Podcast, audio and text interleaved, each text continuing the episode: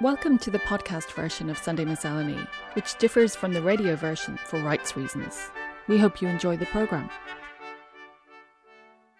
On a sunny August morning, I stand in a gallery in the Tower Museum in Derry. Outside, the city walls are thronged with promenading visitors exploring history and culture and politics and the weave of time. And I have come inside into the museum in the expectation of more or less doing the same thing.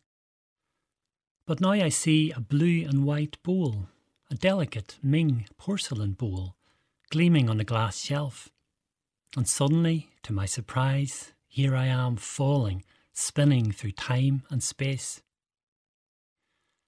The museum offers a permanent exhibition on the Spanish Armada, and specifically on the story of La Trinidad Valencera, the great Armada galleon, which in September 1588 foundered in the bay at Kinnagoe, on the northeast shoulder of Inishowen. I have visited this Armada exhibition many times. The story of the ship is in itself absorbing. Its beginnings as a Venetian galleon, its new identity as a powerful symbol of Spanish naval might, and its sailing in the Armada in that summer of 1588 the Armada's defeat by the English, and its punishing search for a route home as the summer failed, and the eventual fate of La Trinidad Valencera, its death, really, on a rocky Irish shore. All of this constitutes a powerful, arresting history, even before the next chapter in this narrative opens. The discovery of the wreck site by divers from Derry in 1971 and the careful salvage of guns and tools and cannon and weaponry, and a blue and white Ming bowl from the seabed. All this, but also a personal connection, that tangible thread between then and now, between them and us, that sense that we can all feel when we've been in a place that is charged and electrified by history. In my mind's eye, I see the beach at Kinnagoe the sand seems more white here than elsewhere, the luxuriant slopes which shelter the beach more green, the water more blue and more cold. The hills enclose the strand, the rest of Ireland vanishes as though you were on a desert island. It involves no great leap of the imagination to see a stormy September evening and the great ship listing, groaning, sinking into the sea. My guess is that anyone who has walked the sand at Kinnagoe will feel that pull, that tug of history, will seem to glimpse that bridge into the distant past. In previous visits, I've gazed at the museum's literal big guns, at the vast cannon which seem to guard this exhibition. But today, my eye has fallen on this more modest artifact, onto this unexpected Ming porcelain bowl one of many such objects that stud the display cases. And I see, as though suddenly, that these small pieces hold all the potency and power of a cannon. They hold more, in fact, because they are more human. They speak to us in ways that guns and weaponry never will. Objects come tumbling down to us through the years. They too spin through history and into our hands and they arrive with their power and authority intact. They kindle our imaginations. On this warm morning, I speculate about this bowl. I imagine the hands that crafted it in China long ago, and its journey across Asia to Venice, maybe, and on to Spain, delicate, translucent, still intact. I imagine the hands of the person who brought it aboard the ship as a symbol of prestige, of luxury, of social class. This bowl signalled status, position. I imagine the bowl weathering the voyage north to England, and then north again after defeat at sea, and then at last south and west into Irish waters, and I imagine it not tumbling, but slipping gently onto a bed of sediment and sand on the ocean floor, a little offshore from the beach at Kinnagoe. And there it lies, tarnishing, slowly encrusting, its history, seemingly, at an end. And then, 400 years later, something unexpected happens in history.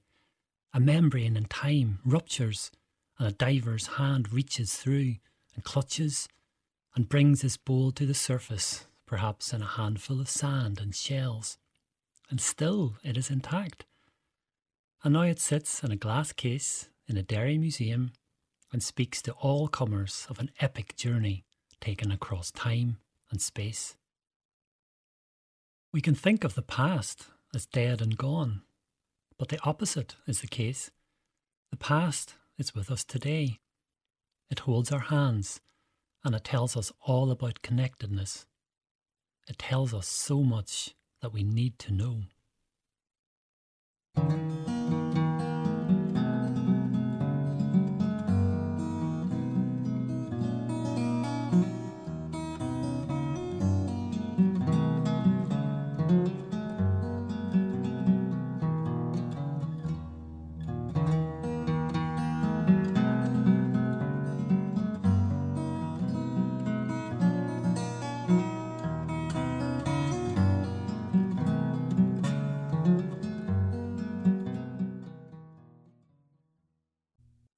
Put up your hand, any young lad whose father isn't working. Brother Cahill announced to the class. It was the first week of sixth class, and he was trying to find out how many sets of free books were needed. Even in 1975, this was a humiliating exercise. Those brave enough to raise their hands in front of everyone endured the stares and skits of the class. The usual suspects raised their arms. Amongst them, Boxer Flynn, who had been kept back a year. Tough lad from Garrymore, or the Holla as we used to call it, as it had a dip at the top of the hill. Chicken Crotty raises his. We all knew his father was on the dole. He was putting up his hands since first class. A lot of the Holla lads put up their hands. Paddy Scott, Lenny Burke, and the Git Tobin. I sat beside my best friend, Hogg, and we looked around at the seven or eight lads with their heads bowed and their hands raised. Brother Cal took his notes. It was the same lads every year. However, this year there was one new addition. I hoped Hogg kept looking at the Holla lads. I felt my stomach churning like a twin tub washing machine. For the first time in my life, I could smell sweat from under my own arm, an arm I was about to raise. Hogg and myself lived at the end of the Haywood Road, not too far from the Holla, but enough to make us think we were better than them. Huh, tuppence halfpenny looking down on tuppence, my mother used to say to us, taking us down a peg. I don't know where you get the notions. My father was a cobbler who worked for his brother Jimmy, but the work was inconsistent and he was regularly on the dole. On this particular morning, my mother, probably tired of the front we tried to keep up, announced at home when the teacher asks who needs free books, ye have to put up your hands. My older brothers and sister had moved on to secondary school, so they would not be affected, and my younger sister was probably too young to understand the humiliation. But for me, I felt it was the end of my world. What was I going to tell Hogg? He knew my father worked with Uncle Jimmy every day. I even exaggerated my father's status at work to Hogg, telling him he and Jimmy were partners. I hardly slept that night thinking of how the next day would go. Even if nobody else noticed me putting up my hand, Hogg would. I tried to prepare for the humiliation. I waited for his distinctive knock. Number 46 had a metal knocker, and over the years we grew to know the different signature knocks.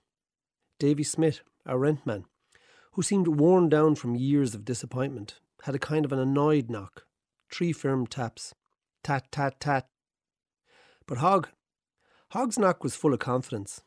He'd catch the knocker and do a rhythmic four beats, one slow, three fast. Tat, tat, tat, tat. Used to drive my father insane. There's Hogan breaking down the door again. So when the dreaded tat, tat, tat, tat came on that fateful morning, my knees buckled. On the walk to school, I tried to play out in my head how the awful event would go. What if I didn't put up my hand? Would Mammy kill me? My only hope was that Brother Cal would forget about the books, postponing the misery for another time. I had, however, no such luck. So Brother Carl asked whose fathers aren't working. Hogg and the rest of the class were gawking at the poor souls raising their hands. I too began to lift mine. If I had been standing there naked, I couldn't have been more mortified. My hand felt like I was hoisting a bucket of lead as I raised my arm. Stop, Hogg said. What are you doing? I kept my hand up, but I couldn't look at him. I just stared straight ahead. Hogg grabbed my arm as if to save me from Brother Carl's bamboo cane. You'll get into trouble, he said. Finally, I made eye contact with him and mumbled, My father's not working. What are you on about? he said. He's not working at the moment, I added, as if that made all the difference. I knew he just wouldn't understand. His eyes went through me, like he didn't know who I was anymore. I feared it would be the end of our great friendship. The walks home from school by the river, trying to spot trout, playing conkers along the road home, and playing soccer outside his house. All would be gone now. My uncle can't get any leather at the moment, I told him in desperation. Tis scarce, more lies, so he won't have any work for a few weeks. I waited for what seemed like a lifetime for his reaction. Uh, okay, he says. And that was it. He never mentioned it again.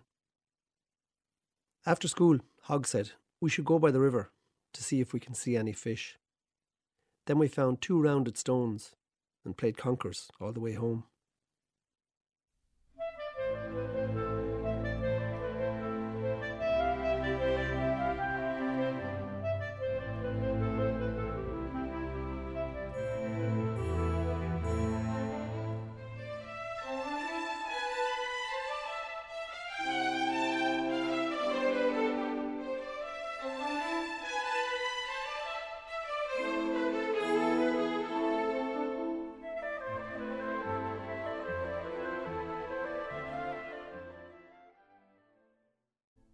It was a sweltering summer in New York. I was there for a year doing, of all things, a FÁS course, marketing Irish blended tea. My housemate, Sarah, was working with plastic injection mouldings. Well, somebody has to. We sublet a corner brownstone tenement apartment from Sylvia the dancer in the East Village. Now, don't tell them in FÁS, but we were having a ball. This was 1988. Ed Koch was mayor, the gays were still banned from the Patrick's Day parade. Nightclubs opened all night, and AIDS was a killer. The East Village walls were adorned with stencils of silence equals death and die yuppie scum. In early January, we had slid precariously around the city's giant grey frozen sidewalk slushbergs, but this was a strange memory come the summer heat wave. 99 degrees, said the man on the TV. As the mercury rose, we melted. Outside our downtown tenement red brick on 7th Street and Avenue B, the guy who sold old Life magazines was selling an electric fan. Air conditioning was something we only enjoyed in our lawyer friends' apartments, so this fan was a lifeline. While giving some illusory swirly relief, it actually sent the heat billowing around like a small indoor jet engine, blasting the fur of the sleepy cat Daphne, who never, ever went outdoors not even onto the airy fire escape. Up on the roof with a beer in the evening, we took in the shimmering views of the nearby Twin Towers and the distant, glittering, sexy Chrysler building. But the asphalt underfoot was sticky and pungent, so it wasn't a daytime sunbathing option. Out on the streets, the local entrepreneurs suspended their selling of loose joints to helpfully release the valves on fire hydrants sending plumes of water high up between the red brick blocks, liquid curtains for dancing kids in lycra, while the fire department despaired at the water shortage. So when we heard that there was a local public outdoor swimming pool, the brilliantly named Hamilton Fish Pool, only a few blocks away, this was important news. Down Avenue C, onto 3rd Street, and across Houston, I went to investigate, past the reputed crack houses, the 24 hour bodegas, and the Puerto Rican ice drink vendors. And there it was the Hamilton Fish Pool on the corner of Stanton and Pitt Street, the distinctive 50 by 50 metre perfectly square outdoor swimming pool in the middle of the Lower East Side of Manhattan. Dating from 1936, it was one of 11 outdoor swimming facilities provided by the City of New York for the people as a response to the Great Depression. There were ancient red brick changing rooms and a smaller half moon paddling pool. It became a ritual. We worked from our hot home or the library, yes, remotely, and when we could, we ran down for a quick dip. We got in through a large, jagged hole in the wire fence and swam. No towel needed in the heat, just swimming through throngs of kids, the beatboxes pumping out 1988 hip hop, the sound of Spanish, and the waft of grass in the air. A summer party in our tiny, sweaty Avenue B apartment had only one outcome. It was, as they say, hotter than July, so a 4am swim was needed. We ran down through the humid streets. Our out of town visitors climbed over the wire while we strolled through our jagged doorway, and in we all jumped. The great East Village breaststroke race took off in full splashy flow in the darkness. I was so busy swimming for glory I didn't notice the spinning lights reflecting on the wall ahead. There is something distinctly familiar about the sound of a New York police siren, a high pitched whoop accompanied by a grainy bass tone. We scrambled out, squelching, and scarpered through the fence, glancing back at that casual yet daunting silhouetted gait of two cops approaching from the disco lit patrol car. Visions of our visas with a revoked stamp flashed before our eyes. Luckily, it was a case of New York's finest being way too hot and not bothered enough to pursue us.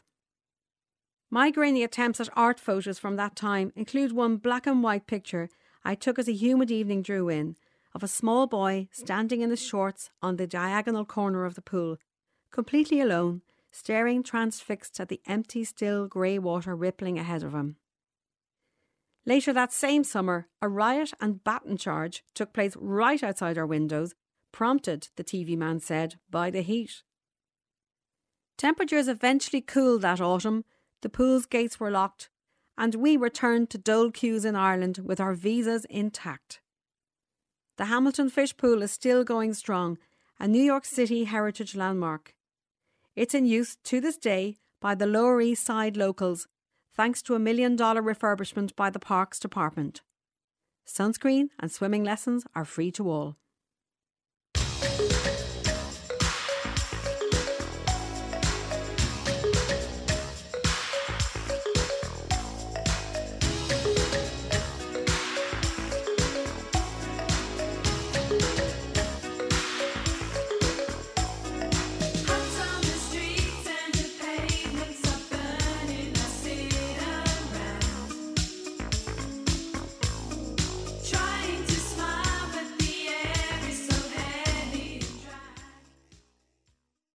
It was Thursday evening, August 23rd, 1962. I was seven years old. There was still a week of the long, glorious school holidays left to enjoy. Those were the halcyon days when it was unthinkable for schools to open before September the 1st and deprive us of that last cherished week of the holidays. My friends and I were playing football at the local football field around five o'clock when we noticed a bit of commotion. An aeroplane was circling our town, Dunmore, flying at an unusually low altitude. Steadily, a curious crowd began to assemble, animatedly discussing and analysing the situation. The plane continued to fly low, making what seemed to us very loud noises. We children, who'd never been remotely close to an aircraft of any kind, were beside ourselves with excitement. The politics of our football game, usually so competitive, fell away as we were transfixed by this new wonder. Our excitement continued as the plane headed east over the Dublin Road. A large cohort of young and old instinctively began to run up that road as the plane flew lower and lower. At this stage, the aircraft, a silver coloured bomber, was now clearly visible to us as we focused on the silhouettes of three figures within. Suddenly the plane veered left into a field, came to ground hard with a thudding sound, and skidded along for fifty yards before coming to rest on a slight incline in the field. By now, our frenzied crowd had grown, and I recall men of authority from our community, including the Garda sergeant, the doctor, and the postmaster, putting some order on the situation. They organised the safe exit from the plane of the crew.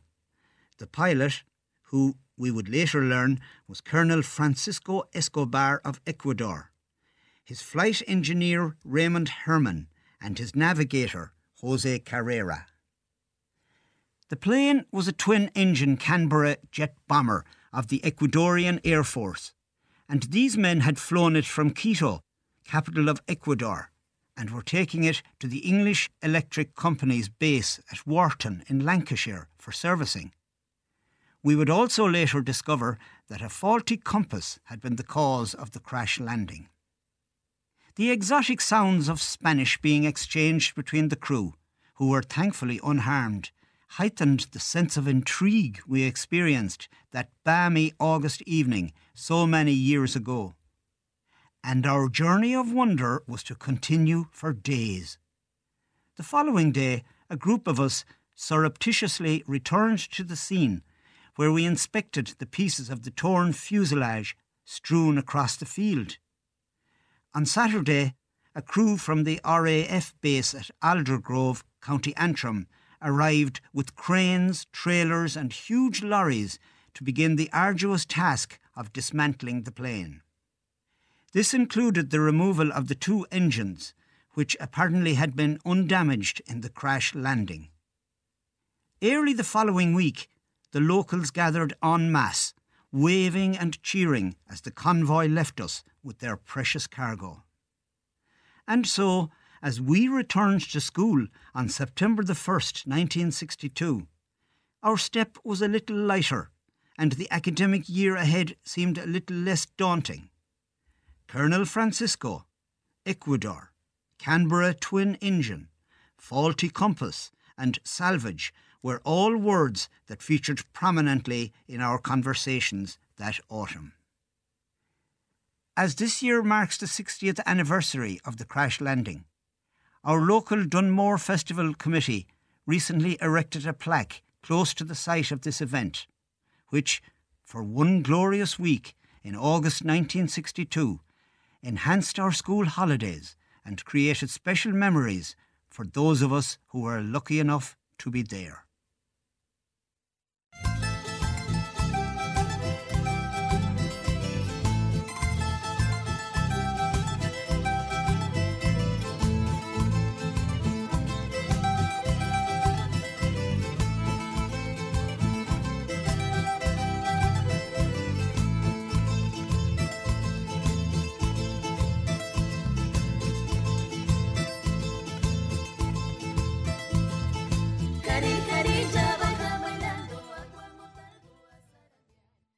You always know where you stand with dogs. They bark, they wag their tails, they run around after balls. They need you.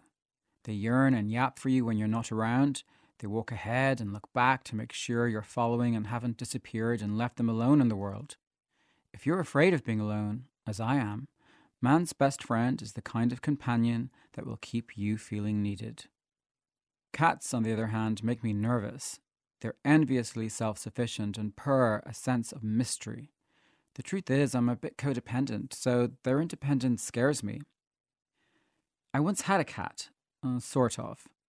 In my 20s, I was living in a flat share in Waterloo Road in Dublin, and we were visited by a stray, extra furry black cat. He was scruffy and frightened and needed a lot of coaxing. My flatmate earned his trust with saucers of milk and cat food, until he came back on a regular basis and eventually felt safe enough to sleep over. He was chill. Actually, he was a beaut. We stayed at that flat for one year of cocktail parties, dinner parties, late nights, and early mornings as the Celtic Tiger was finding its feet and we were finding ours. My flatmate was a TV producer, and I was working for a newswire service. Our stray cat made three. My flatmate gave the cat the same name as my then boyfriend, Fergus. His name created endless opportunities for confusion. Quentin, did you know Fergus didn't come home last night? Or, Fergus was very standoffish and didn't eat his dinner. We decided the cat should keep his given name, and my then boyfriend should be known as Le Chat. Twenty years later, he is still listed as Le Chat on my phone. Fergus, the cat, stopped coming over. We assumed he'd come a cropper somewhere in D4. He had the weight of the world on his shoulders. We moved after a year and never saw him again. He's long gone, but he represented a time in our lives we were not long out of college, and everything was ahead of us. We gave him love and shelter for that year, but he deserved so much more. So here we are, two decades later.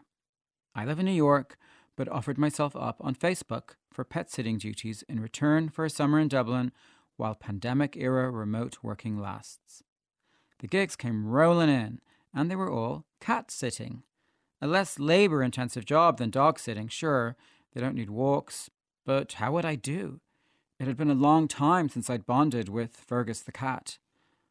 My first cat sitting gig was minding a cat called Izzy in Dollymount for former colleagues. The first night, she scratched at my bedroom door, so I let her in and she snuggled up next to me, and for the next two nights. But when I told my vacationing friends of this endearing habit, that's not Izzy, they said, that's Luna, the neighbor's cat two interlopers sharing a bed. We deserved each other. So now I was in charge of Izzy, black and white cat who showed up every other day for food, and Luna, a brown cat who had no problem making herself at home.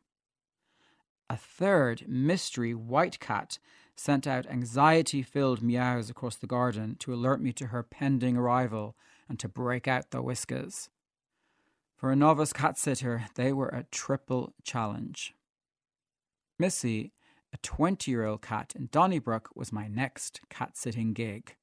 Her owner is a childhood friend I've seen only a handful of times since we grew up, and yet each time is just like yesterday.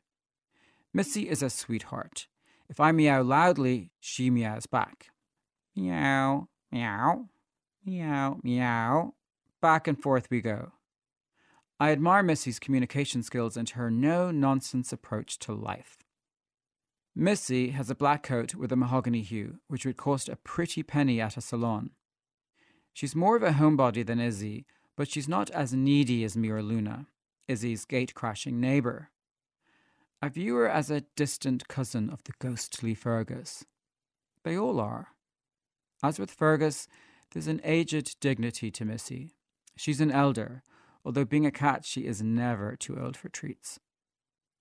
Izzy, Luna, the mystery neighbourhood cat who did battle with Luna for the cat food and treats in Dollymount, and Missy have gifted me with a summer in Dublin and the nourishment of a magic fountain that only old friends can provide.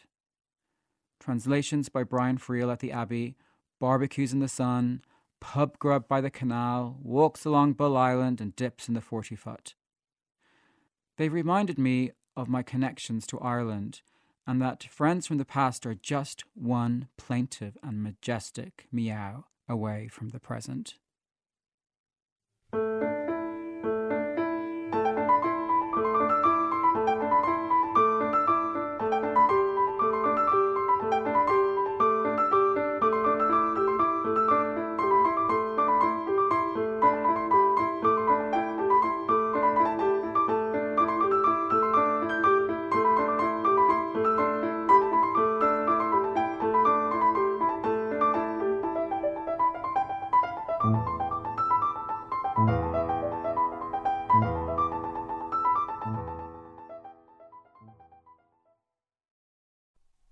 As we made our way to Philistocene, the cliff of the Little Post, we imagined Donal Musgrave fishing off the rocks, the waves surging in all along the coast, Minehead Lighthouse off in the distance. The place was alive with a sense of movement and celestial potential. It was as if he had come along too. We knew he would have loved the spectacle. Donal had spent his formative years in the 1950s growing up here. He knew all the families in the village of Ballinagoul, speaking Irish fluently with young and old alike. That deep sense of connection with the community never left him. When his career as a newspaperman began in the early 1960s in London's Fleet Street, the first idea he pitched was to write about the city's homeless, that oft forgotten community. And with investigative instincts to the fore, he lived rough on the streets for over a week. The Catholic Herald led with the resulting story. He was to spend over 55 years working as a journalist. Donal had played football with the local team here too. Years later, one of his teammates recalled his role in a county championship match, paying tribute to him, comparing him to Zinedine Zidane. Anna bhar agus anna chlichte, he said. Pelador áling ba a é, bhrá leat bheith féchanter. And Donal was like that in life as well, very quick and very clever, and you'd love to be in his company. My sister and I had attended a lovely family ceremony in Donal's home place in Inniscarra on the River Lee. With family and friends, we'd reminisced about our cousin. And then Donal's wife Shirley had invited us all to tip some of his ashes into a spot in their garden which she had readied for a tree to be planted, the Rimu tree of New Zealand, Dacrydium cupressinum. It was a moving occasion, and we all left with a great sense of him. But we too also left with a scoopful of his ashes. All had liked Roseanne's idea that we would sprinkle them in the place of his youth in honour of the strong links he had with Gaeltacht na in West County Waterford. And so at home, Roseanne created a number of papier-mâché balls to hold the ashes. As these took shape, we remembered the fun we used to have with Donal and Shirley in the kitchen, singing, telling stories, laughing late into the night at everything and anything. When we pasted the shredded lengths of wet newspaper together, the Irish Times, the Cork Examiner, we both knew that Donal, the consummate journalist, would have loved it. The day arrived, and we stood on the cliff top and began each of us taking turns to throw the balls. The wind whipped the first one away. We watched it disappear into the abyss below. There was no sign of it in the surging foam. I took another, a little featherweight papier-mâché ball, about the size of a sliotar. I threw it out again. It disappeared. As we cast them out over the cliff, we remembered the kind hearted relative who had stepped into the breach, phoning and visiting us in loco parentis when we were left alone in the family home after our father had died. Now we shot prayers up into the sky for Donal and for all of those who had passed away. We communed with the spirits, sensing that the heavens were very close in the crystal bright afternoon light we were down to three little balls. There was no satisfying sense of seeing them bounce onto the water, and we were a little disappointed that we could not see them head off on their journey out to sea. Then Roseanne spotted something. Look, she shouted, pointing. There's one of them. Sure enough, one of the balls was bobbing along on the waves a good way out from the cliff. Then I saw another one. Look there, I cried in disbelief. And there's another, she said. We watched four little balls bob along like a convoy of ships surging forward as if making towards Helvick Head. They were equidistant apart, like sea-going vessels on a mission out to sea. We threw the last few balls off and watched for them in the surf. We waved and cheered, Light danced on the sparkling tide. The wind caused our eyes to water, and we said our goodbyes to Donal. We watched the little spheres head windward in the swelling tide. They were headed for open water. Then the two of us turned and climbed up through an Leinvui, through the firs, and home. On this morning's programme, we heard A Ming Bowl by Neil Hegarty, The Price of Free Books by Joe Whelan, The Hamilton Fish Pool by Yvonne Judge, One Enchanted Evening by Pat Coleman, The Cat Sitter by Quentin Fottrell, and Heading Windward by Catherine Foley. The music was Journey to Ireland, performed on the guitar by Pat Kirtley, Traditional Irish Hornpipe Suite by Adrian Cruft, performed by the Royal Ballet Sinfonia, conducted by Gavin Sutherland, Cruel Summer by Bananarama, Mi Pueblo by Paloma del Sur, and Per Dance by Alan Hovhaness, performed on the piano by Marvin Rosen. This morning's edition of Sunday Miscellany was produced by Lorcan Clancy. The series producer is Sarah Binchy, and the broadcast coordinator is Elaine Conlon. You can find highlights from Sunday Miscellany at rte.ie forward slash culture. You've been listening to the Sunday Miscellany podcast. For more from us, you can follow the programme on Facebook, Twitter, Spotify, or Apple Podcasts. Just search for RTE Sunday Miscellany.